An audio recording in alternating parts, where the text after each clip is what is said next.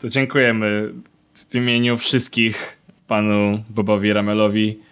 E, niestety nie trafił pan do niektórych ludzi, którzy przemieszczają się komunikacją miejską, ale wierzymy, że jeszcze jest czas na zmiany. Czy ty powiedziałeś Bobowi Ramelowi? A jak się nazywał? Bo Bramel. A, cholera. George Bo Bramel. Bo to była ksywa. Ale, ale, widzę, ale widzę, jak mogłeś e, popełnić tę gafę.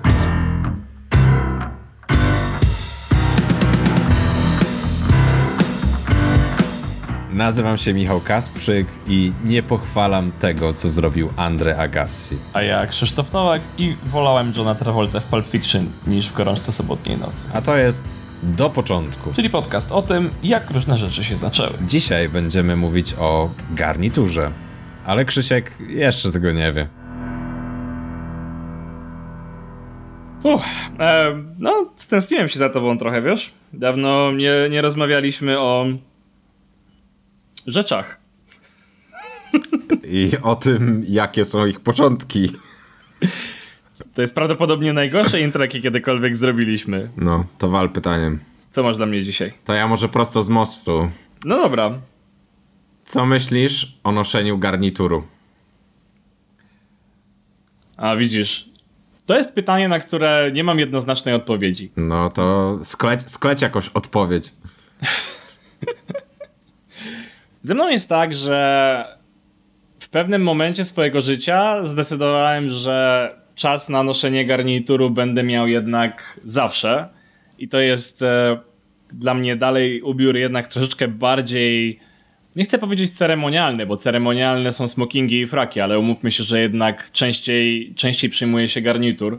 I należę do tej, do, do tej grupy ludzi, która garnitury nosi raczej na weselach, e, przy innych podobnej wielkości uroczystościach, ale to tylko i wyłącznie dlatego, bo na co dzień po prostu zdecydowałem, że chcę się trzymać bardzo luźnej stylistyki, jeśli chodzi o swój ubiór, zwłaszcza, że mój zawód na to pozwala. Natomiast noszenie garnituru uważam, że jest tak szeroką kwestią, że z jednej strony totalnie rozumiem ludzi, którzy ubierają się elegancko i w garnitury na co dzień. Wiem, że ty bardzo lubisz nosić garnitury. A z drugiej strony jak najbardziej kumam sytuację, kiedy jest to ubiór taki dość wyjątkowy, który ma pełni określoną rolę. Natomiast najbardziej chyba w garniturze jednak lubię to, że on nadaje jakąś cechę i jakąś rolę osobie, która ją nosi. Nie jest nigdy ubraniem neutralnym. On zawsze ma jakieś swoje znaczenie, zwłaszcza też rodzaj garnituru myślę, że też bardzo mocno na to wpływa. Także też zauważyłem, że na przykład ubierając się w garnitur zachowuje się troszeczkę inaczej niż ubierając się w t-shirt i jeansy. Mhm. Rozwinąłeś to tak bardzo, że wrócę do jednego z tych wątków. No bo to było bardzo szerokie pytanie, mój drogi. Wiem, dopiero teraz sobie z tego zdałem sprawę. Ja faktycznie lubię chodzić w garniturach. Raczej chodzę w nich tylko przy okazji jakichś konkretnych sytuacji, typu właśnie też wesela e, lub uroczystości rodzinne. Mhm ale zdarza mi się też nosić garnitur ze względów, e, nazwijmy to, biznesowych, czyli jeżeli mam na przykład szkolenie dla klienta z sektora bardziej konserwatywnego, na przykład mm. bankowego, no to faktycznie zakładam garnitur. Tak, na co dzień bardziej wolę e, zestawy koordynowane, tak zwane, czyli marynarka i chinosy na przykład. Czyli ogólnie marynarka i spodnie nie z tego samego zestawu. Okej, okay, to, jest, to się kwalifikuje jako smart casual, czy nie zupełnie, bo nie wiem. Może się kwalifikować jako smart casual, może się kwalifikować jako business casual, jak okay. najbardziej. No, w każdym razie dzisiaj porozmawiamy sobie o garniturze, jak garnitur powstał mhm. i kto brał w tym udział. Natomiast co ważne, to ja nie chcę absolutnie dzisiaj opowiadać o tym, jakie są rodzaje garniturów, jakie są ich funkcje, e, jakie są elementy budowy, bo to wszystko, szczerze mówiąc, no prawdopodobnie może zanudzić takiego e, standardowego słuchacza. Tak, a po drugie e, było, a... na pewno to gdzieś, tak, a po trzecie nasz też. podcast nie jest o tym. Dokładnie. E, a poza tym jest tych elementów tyle, że można się w sumie pogubić, także o tym nie będzie. Mhm. E, mi bardzo zależy na tym, żeby opowiedzieć skąd garnitur się wziął i kto właśnie uczestniczył w powiedzmy, że uczestniczył w tworzeniu garnituru, bo mhm. to też nie jest Super. takie proste. No właśnie, się nigdy nad tym nie zastanawiałem, ale już kilka razy mi do głowy przychodziło, że kurczę, w zasadzie to jeśli chodzi o to ubranie, które uchodzi za eleganckie, za ceremonialne, za um, biznesowe i tak dalej, i tak dalej, ono się od tych stu coś lat niewiele, niewiele zmieniało w stosunku do tego, co można było zobaczyć na przykład dwa, trzy wieki temu. Dlatego um, zastanawiałem się, dlaczego tak, ale nie, nigdy nie postanowiłem podjąć tej podróży. Także cieszę się, że zrobiłeś to za mną i co więcej, podobno zaprosiłeś dzisiaj też eksperta. Tak, właśnie. Ten odcinek będzie wyjątkowy, bo jest takim pierwszym naszym odcinkiem, w którym będzie wypowiadał się ekspert. Ja z nim rozmawiałem kilka tygodni temu, więc on nie będzie na żywo. Ja po prostu będę puszczał ci odpowiednie fragmenty jego wypowiedzi, mhm. E, kiedy przejdzie po prostu na to pora, tak żeby historia trzymała się kupy. Okay. I dzięki temu, że z nim porozmawiałem, to opowiem Ci dzisiaj właśnie nie tylko o garniturze, ale też można by powiedzieć o rewolucji w modzie, która się wydarzyła przy okazji tego stroju. Mhm. E, zaczniemy więc od samego ubioru, pogadamy o współczesnym garniturze, jego historii, a także o wpadkach bo możemy się tylko cieszyć, że nie przetrwały na przykład garnitury z lat 70. Bo, powiem ci, dziwnie by wyglądały ulice e, współczesnego świata, gdyby rzeczywiście one dalej funkcjonowały. E, a potem porozmawiamy sobie trochę o elitach, dżentelmenach, dandysach i powiemy też o jednej postaci, która jest bardzo ważna z perspektywy e, historii mody i jest to też postać, dzięki której myjesz się codziennie. A przynajmniej mam taką nadzieję. Okej. Okay. Sprzedane. Chciałbym wiedzieć, dzięki komu myję się codziennie. Bo ja myślałem zawsze, że to dzięki mamie, która wyrobiła u mnie dobre nawyki, jeśli chodzi o higienę osobistą, ale wyprowadzaj mnie z błędu. Śmiało.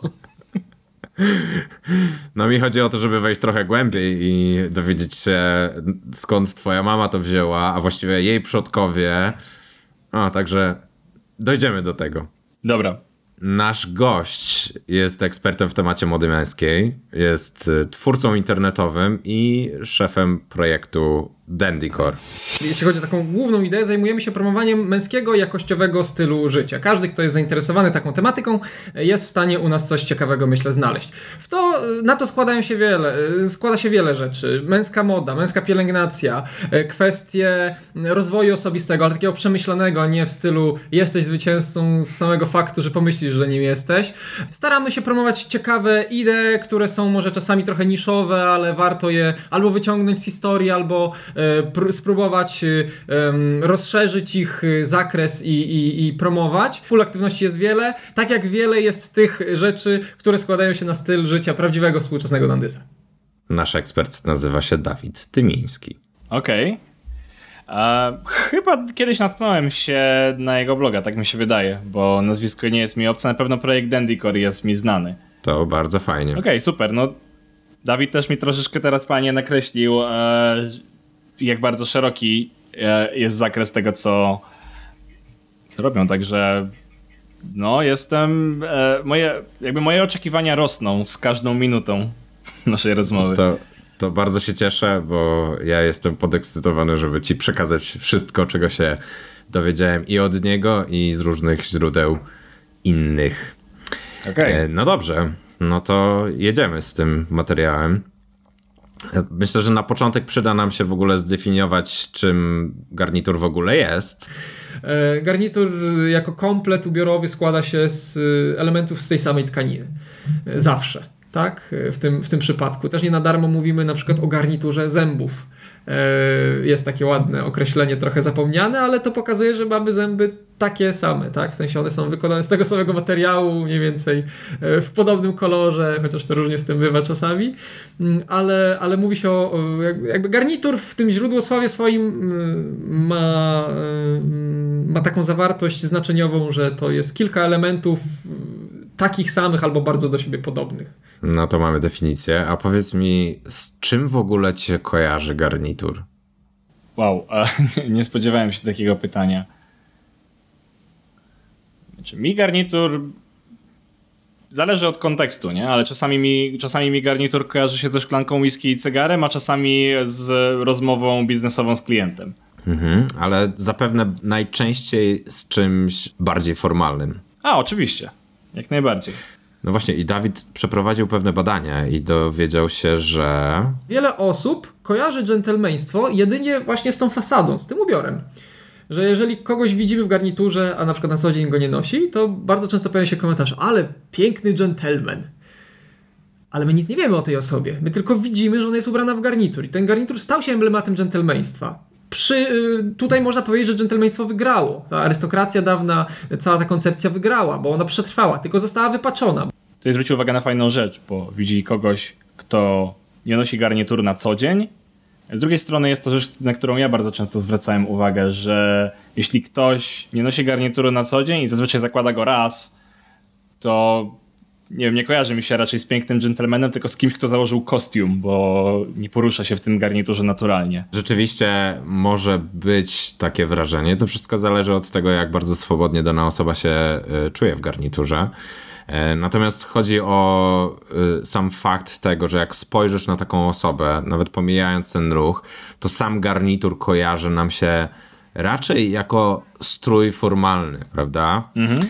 I Dawid mówi, że to nie do końca jest trafne. W sensie, że nie do końca garnitur jest formalnym strojem. Jeżeli popatrzymy sobie na właśnie na garnitur, to on w świetle zasad klasycznej męskiej elegancji wcale nie jest ubiorem formalnym. Ubiorami formalnymi są żakiet, czyli strój dzienny, taki, który widzimy e, chociażby kilka e, razy w dekadzie, kiedy ktoś z, z członków brytyjskiej rodziny królewskiej e, bierze ślub to wtedy bardzo dobrze widać, bo to jest ubiór formalny dzienny i te śluby się odbywają no, w granicach powiedzmy 13-14 najczęściej i wtedy wszyscy goście, którzy są z najbliższej rodziny mają te żakiety, a i takie ikony jak na przykład David Beckham też zawsze na taki ruch się decyduje.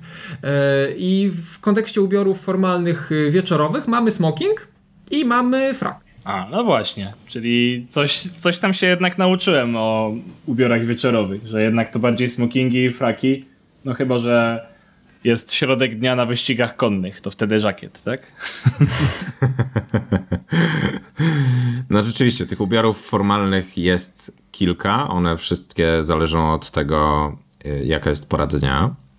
E, a to, że uważamy garnitur za strój formalny, wynika przede wszystkim z tego, że wszelkie rygory ubiorowe luzują nam się. Mhm. W pewnym sensie odformalniamy nasz strój. I sęk w tym, że kiedyś tak nie było. I o tym też porozmawiamy, ale najpierw chciałem Cię zabrać w podróż przez dekady do tego momentu zwrotnego, w którym właśnie zaczęliśmy postrzegać garnitur jako e, strój formalny, a potem dalej w stronę narodzin garnituru. Okej, okay, czyli idziemy w tym kierunku. Idziemy do początku. Idziemy do początku. Okej. Okay. Czyli lata 70. będą wcześniej, to jeszcze bardziej się nie mogę doczekać. tak, o nich też będziemy mówić. Okej. Okay. Być może to współczesne ja przeze mnie przemawia, ale mhm. garnitury w takiej formie, jakie przyniosła ta dekada, w której żyjemy, mi się podobają. Mhm. I Dawid powiedział mi, że wraca taka włoska elegancja w tej kwestii, że materiały są dopasowane do pór roku, fasony do sylwetek, że można ubrać się w klasyczne, dość konserwatywne garnitury, y, na przykład granatowe, czarne lub grafitowe, ale można też się trochę stylem pobawić, na przykład ubierając garnitur w kratę lub w proszki. Przy czym wciąż oczywiście zachowujemy tutaj granice dobrego smaku. Gorzej było dekadę wstecz. Ale to już pozwolę sobie Dawidowi powiedzieć, bo garnitur lat 2000 do 2010 był straszny. To był tak zwany Schrankensuit czyli y, garnitur dopasowany tak, że nie można było się w nim ruszyć. W sensie krótka marynarka, bardzo wąska, bardzo ciasna, krótkie, y, krótkie nogawki spodni. Teraz y, nogawki sięgające do kostki są w pewnych kręgach standardem, bo Włosi też tak często noszą, noszą wąskie i krótkie. Ale tam bardzo często było tak, że one nawet do łydki nie sięgały. Ech. No, chyba wiem o co chodzi. Faktycznie był dramat. No mi się nazwa Schrankensud w ogóle kojarzy z Frankensteinem. Nie wiem czemu. Nie, no oczywiście. I szczerze mówiąc, bardzo dobrze, że ta nazwa funkcjonuje. Może będzie chociaż troszeczkę zniechęcać do, do tego typu rozwiązań, jeśli ktoś by miał ochotę na tego typu powrót wstecz, jeśli chodzi o modę. Bo no, garnitur powinien być dopasowany, a nie ciasny. Natomiast to nie był jedyny krój garnituru tej dekady. To po prostu jedna z pomyłek modowych, którą musiałem zaznaczyć, o której mm. rozmawiałem z Dawidem. Ale lata 90. nie były lepsze. E,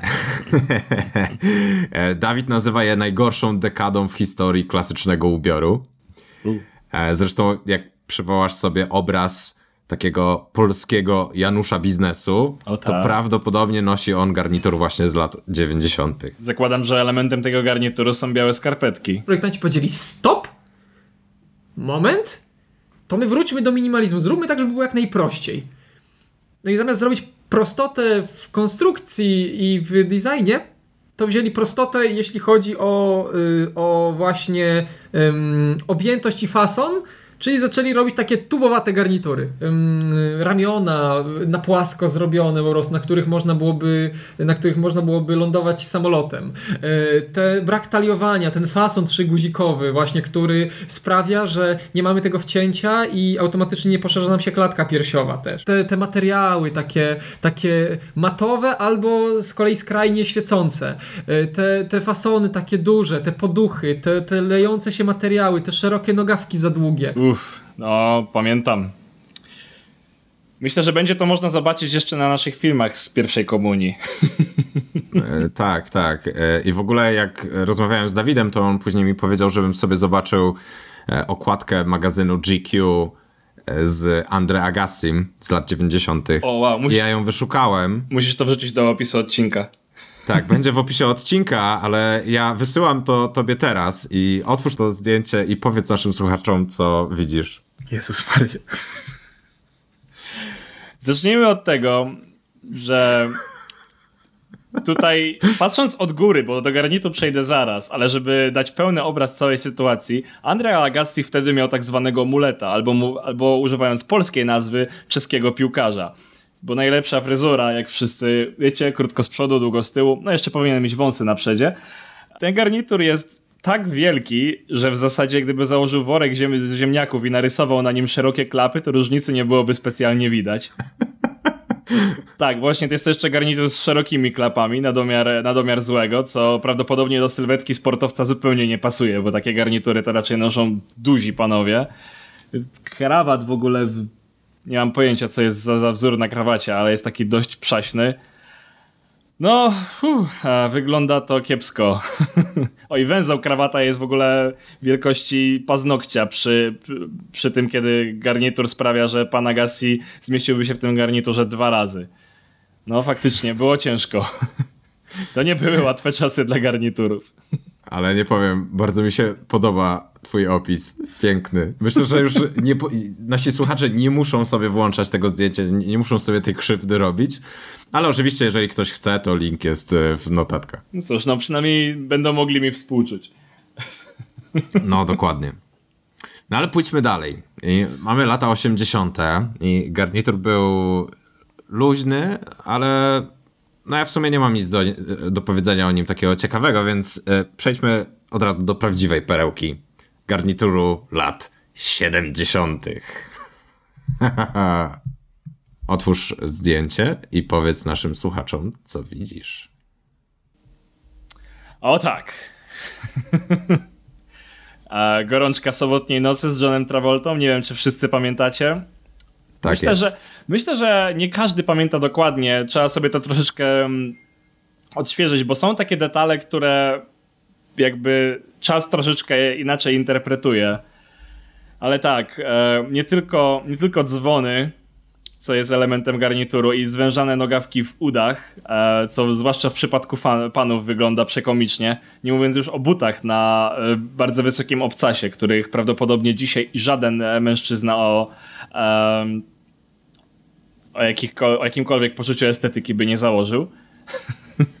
No mm -hmm. i mhm. oczywiście koszula rozpięta niczym e, hiszpański kochanek Manuel, odsłaniając cały dywan włosów znajdujący się pod spodem.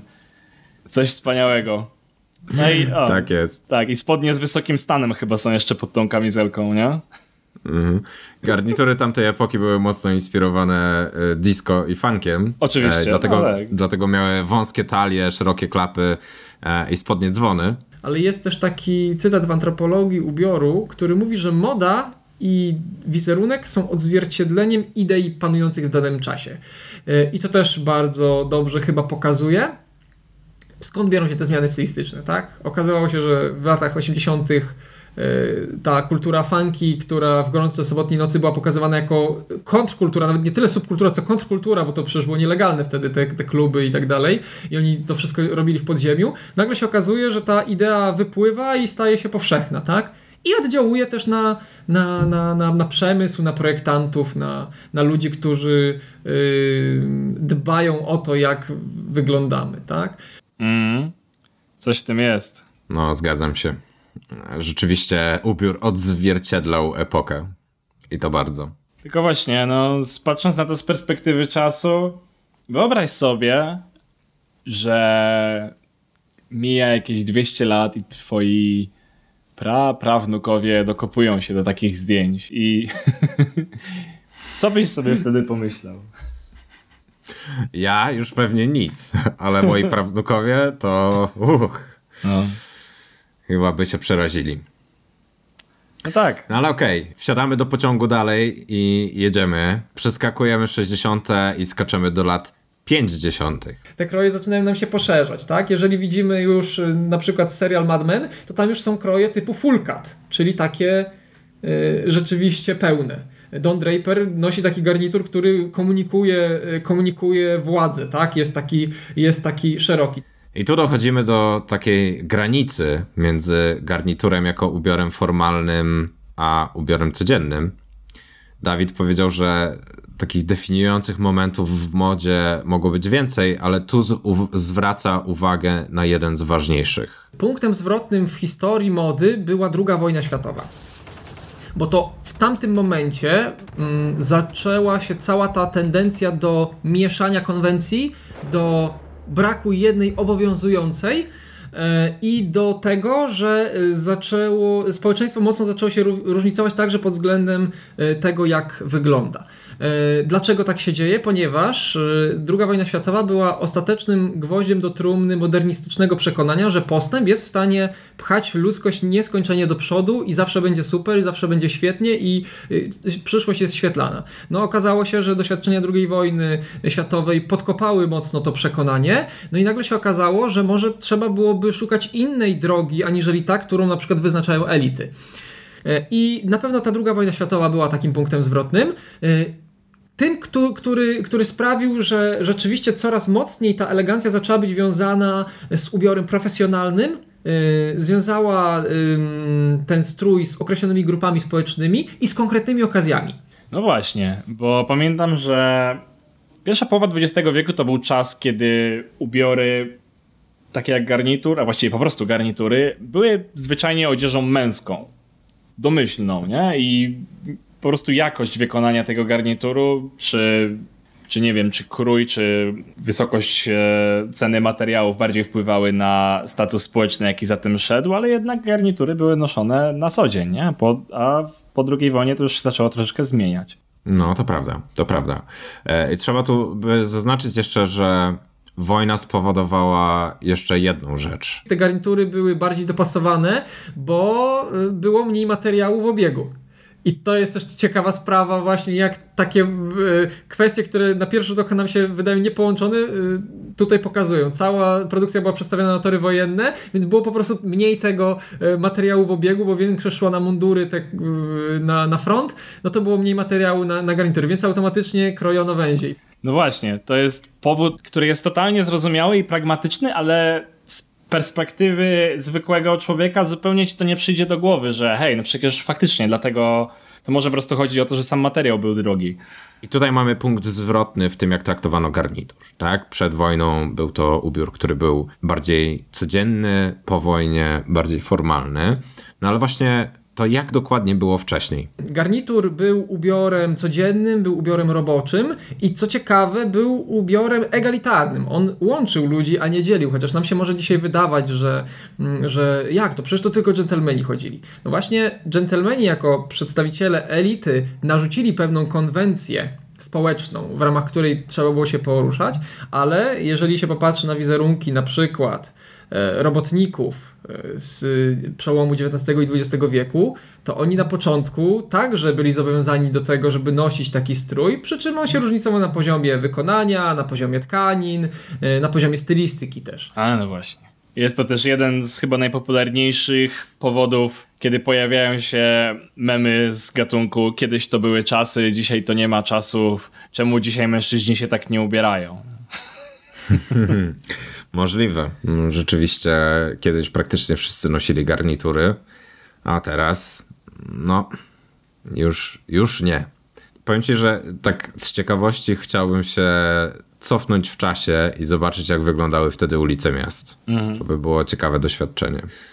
Ale dobra, tu mamy genezę tego, dlaczego garnitury uważane są za strój formalny, ale w takim razie co z jego wyglądem? Garnitur w takiej formie, jaką znamy dzisiaj, prawdopodobnie pojawił się na początku XX wieku.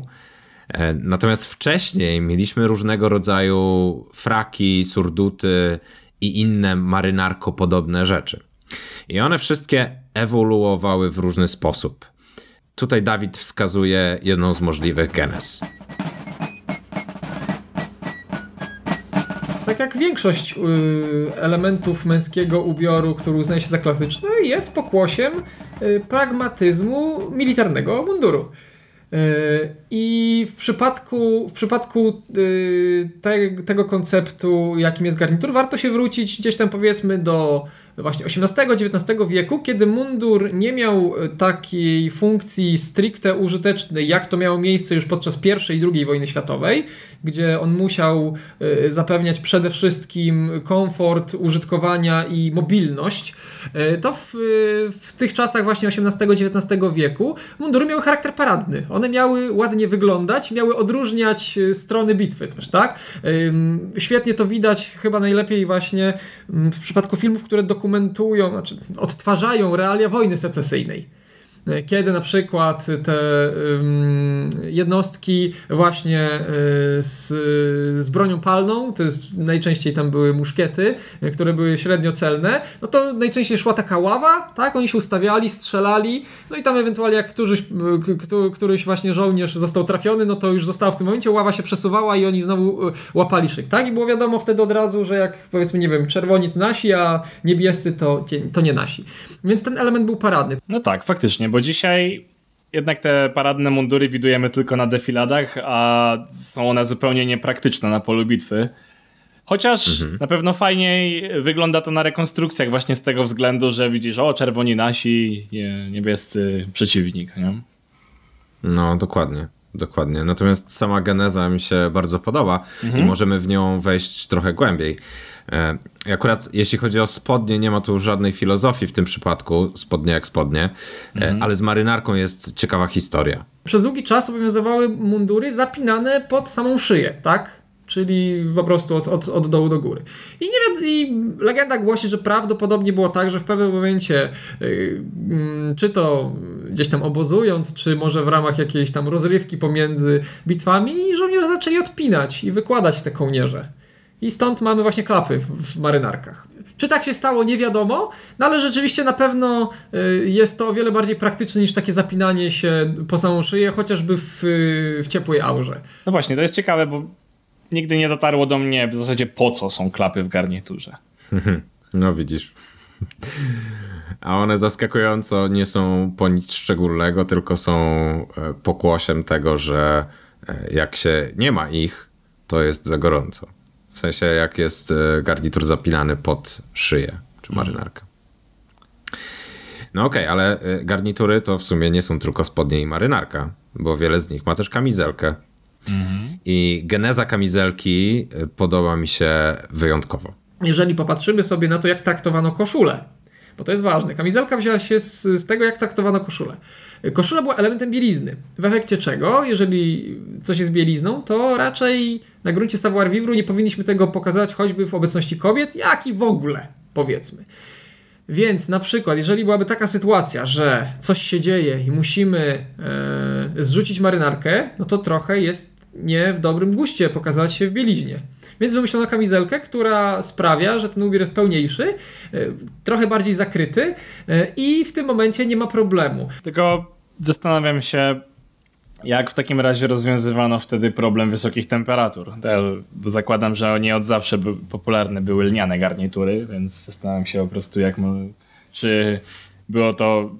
Czy lata, latem ludzie ubierali się w takim razie bardziej frywolnie, skoro koszula uchodziła za element bielizny? No bo jednak w pełnym trzyczęściowym garniturze musiałoby być się piekielnie gorąco. No właśnie o to chodzi, że kamizelka była po to, żebyś mógł ściągnąć marynarkę i wtedy zostajesz w samej kamizelce, pod którą jest bielizna w postaci koszuli. A, no okej. Okay. No i stąd mamy marynarkę, mamy spodnie, mamy e, kamizelkę, bo to cała geneza, ale ta historia nie byłaby kompletna, gdybym nie opowiedział ci jeszcze o pewnym człowieku, mhm. którego można by określić również jako jeden z punktów zwrotnych w klasycznej modzie męskiej. E, człowieku, który pomimo tego, że nie był arystokratą, to wciąż brylował na salonach i był nawet przyjacielem walijskiego księcia. E, to również właśnie dzięki niemu mężczyźni myją się codziennie, więc od choćby dlatego warto o nim opowiedzieć, żeby wiedzieć komu za to dziękować. Kim on jest? O tym po przerwie.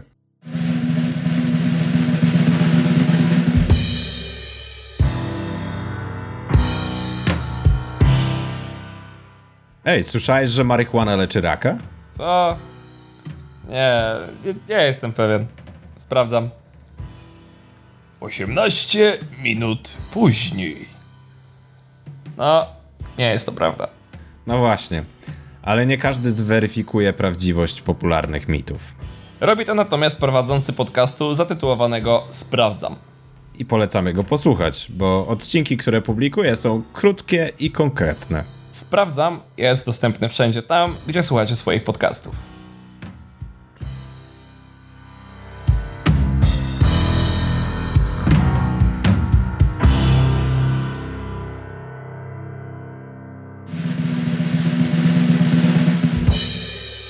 Witamy po przerwie. W pierwszej części Michał zabrał mnie w podróż przez dekady od czasów współczesnych, aż po czasy, kiedy garnitury faktycznie powstały. Tak więc poznaliśmy zbliżoną historię tego, skąd się wziął, jak ewoluował i jak uzyskał formę, którą ma dzisiaj. No tak, ale jest jeszcze jeden bardzo ważny element w postaci człowieka, który nie tyle przyczynił się do powstania tego współczesnego garnituru, dlatego że on żył dużo wcześniej niż e, ten garnitur powstał, ale człowiek, który zdecydowanie wpłynął na, na to, jak moda męska wygląda. Ciężko powiedzieć, czy ten pan miał bezpośrednio coś wspólnego ze współczesnym garniturem, ale na pewno ustawił styl męski na ścieżce e, ku niemu. George Bo Brummel, bo tak się nazywał ten pan, Urodził się w klasie średniej jako syn polityka. Studiował w Eton, gdzie już zaczął wyłamywać się pod kątem ubioru, e, bo modernizował tradycyjne szkolne stroje. E, I od małego był wychowywany tak, żeby w przyszłości stać się gentlemanem. Gentleman nie był kategorią klasową, a statusową. Gentlemanem nie trzeba było się urodzić, można było się nim stać arystokratą trzeba było się urodzić, nie można było się nim stać, poza bardzo wąskim spektrum przypadków, kiedy y, zostaliśmy nobilitowani. Więc młody Bo rzeczywiście miał szansę na to, żeby wejść na salony. E, I w wieku 16 lat dołączył do oddziału kawalerii księcia Walii. E, rok później niestety zmarł jego ojciec i tutaj akurat na szczęście zostawił mu w spadku około 20 tysięcy funtów, co było całkiem sporą, jak na tamte czasy, kasą. A czekaj, jakie to były czasy? Koniec XVIII wieku. Wow, to dzisiejszych funtów to jest Uff, bardzo dużo. I z tych pieniędzy sfinansował sobie dalszą przynależność do tej e, kawalerii księcia. E, co ciekawe, to była dosyć droga sprawa, trzeba było sobie wszystko opłacić, a tak się składało, że ten oddział nie do końca spełniał swoje militarne założenia, bo bardziej był taką zabawką księcia, można by powiedzieć. Czyli to takim ekskluzywnym klubem. Coś w ten deseń, czymś, co książę mógł pokazać, że ma. Natomiast y, młody Bramel piął się do góry po szczeblach wojskowych, y, aż do momentu, kiedy oddział przeniesiono z Londynu do Manchesteru. No, on akurat stwierdził, że to miasto mu się nie widzi, więc y, zrezygnował. I przy tym wszystkim on cały czas dbał o siebie i podobno do tego stopnia, że każdego dnia spędzał 5 godzin na tym, żeby się ubrać. Okej. Okay. no to, to tego, to, tego to nawet nie ten. Nie wiem, czy, czy kiedykolwiek słyszałem o jakimkolwiek mężczyźnie, który ubiera się przez 5 godzin, więc no. No właśnie, e, bardzo to ciekawe. E, jestem, jestem pod wrażeniem tego, co on w ogóle ro mógł robić e, w tym czasie. No ale Bramel powoli stawał się protoplastą dandyzmu. Historycznie. Dandys to była osoba, która była przedstawicielem mieszczaństwa, najczęściej kasty urzędniczej, która e, w ramach nowego systemu kapitalistycznego osiągała pozycję majątkową przewyższającą jej pozycję społeczno-polityczną, ale nie godząca się na ten fakt. E, no bo tak jak już mówiliśmy sobie wcześniej odnośnie tych, e, tego systemu, systemu stanowego, klasowego, on był dosyć zamknięty, tak? Człowiek się rodził, w danej rodzinie dorastał, miał już określone z góry możliwości co do tego, jak jego życie się potoczy, no i później umierał.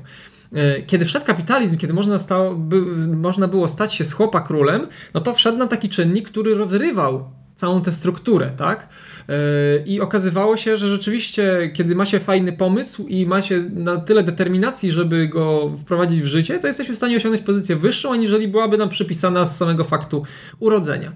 No i to były takie osoby, które y, właśnie nie godziły się na to i, i mm, wybrały naj, najbardziej perfidną z możliwych dróg e, ugrania tego, co miały do ugrania, to jest subwersja. Subwersja to jest e, mm, w kulturoznawstwie taki, tak, takie działanie, które polega na delikatnym przesuwaniu znaczeń, przybieraniu pewnej koncepcji, przemieleniu pewnych elementów, przesunięciu tych właśnie znaczeń i wypuszczeniu tego jako swoją. E, co w przypadku Dandysów e, miało charakter subwersywny?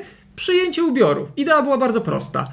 Skoro nie chcecie nas wpuścić na swoje dżentelmeńskie salony, to my upodobnimy się do was do tego stopnia, że nie będziecie w stanie powiedzieć, czy my jesteśmy wasi, czy jesteśmy nie wasi. I nie na darmo mówi się o Dandysach często jako o nadgentlemanach, bo oni tak wiele uwagi, czasu i energii poświęcali temu, żeby poznać te wszystkie arkana, które dżentelmeni dostawali niejako z urodzenia w procesie socjalizacji, tak? I dla nich to było naturalne, to dandysi musieli się tego wszystkiego nauczyć. E, no i często uczyli się o wiele lepiej niż dżentelmeni, tak? Byli, nie na darmo też się mówi o dandysach jako lwach salonowych. Mhm. Super. No i Bramel jako, jako dandys oczywiście chciał obracać się wśród elit będąc w wojsku poznał księcia Wali y, i się z nim zaprzyjaźnił. Miał nawet na niego spory wpływ y, w kwestiach mody. I fakt, że stał się lwem salonowym, wpłynął na to, że chyba można by go nazwać pierwszym celebrytą. Taką osobą znaną z tego, że jest znana, bo rzeczywiście e, obracał się w różnych środowiskach i ludzie dosyć go kojarzyli. E, ale jednocześnie stał się takim, można by powiedzieć, arbitrem mody jego styl był, jak na tamte czasy, bardzo minimalistyczny, jego ubrania były bardzo dobrze dopasowane.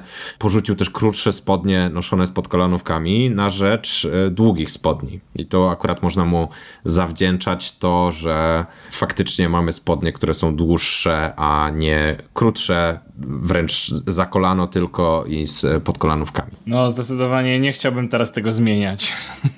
Ja też nie. Natomiast z pewnością istnieje alternatywne uniwersum, w którym dalej tak się nosi. Prawdopodobnie tak. E, I księciowi tak bardzo podobał się e, jego styl, że sam go zaadaptował e, i dzięki niemu rozpowszechnił się on dalej. Dzięki księciowi rozpowszechnił się on dalej. Zatem mimo, że Bob Ramel nie stworzył garnituru takiego jak współczesny, to zawdzięczamy mu na pewno długie spodnie i to, że ubiór klasyczny nie jest pstrokaty i przesadnie zdobiony. Ale zawdzięczamy mu też coś jeszcze. Codzienne mycie się. Tak, on był tutaj też prekursorem, bo to pamiętamy te czasy e, wiktoriańskie, XIX wiek, no to, to były bardzo ciekawe, ciekawe czasy pod wieloma względami, ale rzeczywiście ta higiena ta higiena e, no nie stała wtedy na, na, na bardzo wysokim poziomie. E, I jeżeli pamiętamy też e, te czasy przed około, przed około rewolucji francuskiej też, tak? Przecież te wszystkie upudrowane twarze, te peruki, te robrony, czyli te sukienki takie na stelażach, no bardzo często tam się pojawiały jakieś wszy, różnego rodzaju rzeczy i we Francji też wymyślono takie specjalne młoteczki, żeby tam e, je rozbijać, tak? Więc to też był taki przewrót, no, związany z tym właśnie, że związany z tym, że, yy, że chciano to chciano zmienić. W ogóle byłem przekonany, że wymyślne młoteczki do ubijania e, insektów to mit, a okazuje się, że tak faktycznie było. No, ja sobie tego nie mogę wyobrazić w ogóle. To jest przecież tak absurdalne. No tak. I wyobraź sobie, że zamiast się umyć, to chodzisz z takim młoteczkiem i zabijasz sobie wszy na, na ciele, albo jak, jak z ciebie zeskoczy. No po prostu masakra. Super rozwiązanie, co? Także y, dziękujemy y, Bob Bramel, że dzięki tobie ludzie zaczęli się więcej myć. Przede wszystkim mężczyźni. E, także Chris, y, to być może na, bezpośrednio na ciebie wpływ miała twoja mama, E, natomiast gdzieś tam u podnóży idei mycia się codziennego jest rzeczywiście Bob Bramel. Oczywiście Bramel nie był wolny od wad. Jego hulaszczy tryb życia sprawił, że popadł w długi i to takie dosyć konkretne. Podobno przy ostrożnym wydawaniu pieniędzy na swój ubiór potrafił wydać 800 funtów rocznie, co w przeliczeniu na nasze dzisiejsze czasy dałoby nam bagatela 52 tysiące funtów, czyli jakieś ćwierć miliona złotych. Także nie ma się co dziwić, że chłop popadł w długi. Stanowczenie. Tak, i był też e, bardzo bezpośrednim człowiekiem, bo była taka sytuacja, że kiedy zorganizował razem z kilkoma kolegami e, imprezę, na której pojawił się książę Wali, i ten książę Wali w ogóle e, został regentem, czyli szykował się do przeodziania korony jako król Jerzy IV. I w tym momencie odciął się od swoich bardziej liberalnych kolegów, bo był jednym z nich. I była taka sytuacja, w której na spotkaniu organizowanym przez Bramela i jego trzech kolegów książę nie przywitał się z nim. Na co Bramel zareagował, pytając swojego kolegę, kim jest twój gruby kolega? o! No, Także gęsto, gęsto. Nie cackał się. Nie cackał się. Nie brał jeńców. Absolutnie. No, a jak się to dla niego skończyło? No właśnie, akurat ta sytuacja nie wiem, ale w zupełnie niepowiązanej sytuacji musiał później uciekać do Francji, hmm. bo jego długi były już po prostu tak duże, że no, mogło się to dla niego źle skończyć więc został zmuszony do porzucenia hulaszczego trybu życia i ostatecznie zmarł samotny, biedny i po walce z syfilisem, no i prawdopodobnie też szaleństwem. Ej, no to troszeczkę szkoda człowieka, no ale z drugiej strony czego się spodziewać, jeśli prowadzisz wyłącznie choleszczy tryb życia i niewiele ponadto. No właśnie. Jego koniec mógł być marny, ale przecież nie można mu zarzucić braku wpływu na ówczesną modę bo zdecydowanie był prekursorem w pewnych kwestiach. W ramach dandyzmu ta kontestacja nie odbywa się dla samego faktu kontestowania. W sensie ten bunt nie jest takim wyrazem tego, że ja jestem taki fajny i się buntuję, ale w sobie to nie wiem po co i to nie ma żadnego sensu, tylko po to, że nie pasuje mi ta rama, którą powiedzmy społeczeństwo chce na mnie narzucić. Tylko ta kontestacja musi być przemyślana i nakierowana na osiągnięcie lepszej jakości. E, czy jak się czemuś sprzeciwiamy, to mamy od razu alternatywę i wiemy, jaki cel nasze działanie ma przynieść. I ten cel, e, mimo tego, że wypływa z indywidualistycznej bardzo często pobudki, tak, że to ja coś chcę zmienić, to nierzadko miewa taki charakter jednak całościowy, taki empatyczny, taki jakościowy dla większej ilości osób. Tak? Że ja coś robię, ale to przynosi fajne efekty innym. I, i, też w ramach y, tych badań ukułem taki termin jak indywidualizm empa- empatyczny, bo nam się indywidualizm mocno kojarzy często właśnie z takim drapieżnym kapitalizmem, z tą taką indywidualną ekspresją jednostki kosztem innych. A u podłoża dandyzmu y, leżało to, że oczywiście nie negujemy tego, że na przykład występowanie publiczne czy y, pokazywanie się w pięknym ubraniu, otrzymywanie komplementów, że to jest nieważne i nie robi się tego po to. Robi się, oczywiście, to jest fajny, ciekawy element, ale jakby idea jest głębsza.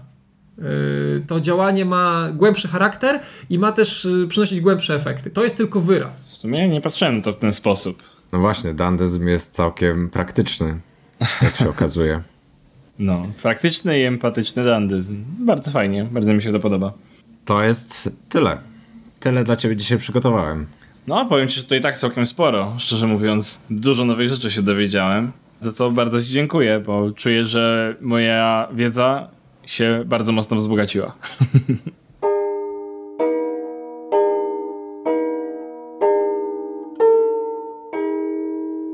Dziękujemy, że tego odcinka podcastu do początku słuchaliście do końca. A w następnym odcinku dowiemy się m.in. jaki jest drugi najstarszy zawód świata, co łączy naciągacza z bazaru z hieroglifami sprzed 4000 lat oraz skąd znana nam dziś jest kryształowa kula. Ale Michał jeszcze tego nie wie. Ten odcinek został zedytowany przeze mnie, Michała Kasprzyka, i wyprodukowany przeze mnie i Krzysztofa Nowaka. Muzyka została stworzona przez projekt Sheila. Bardzo dziękujemy. Możesz zasubskrybować nasz podcast na iTunes, Spotify lub gdziekolwiek słuchasz podcastów. Będziemy też wdzięczni za wszelkie komentarze w tych portalach.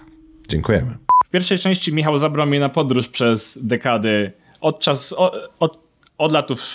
Od latów.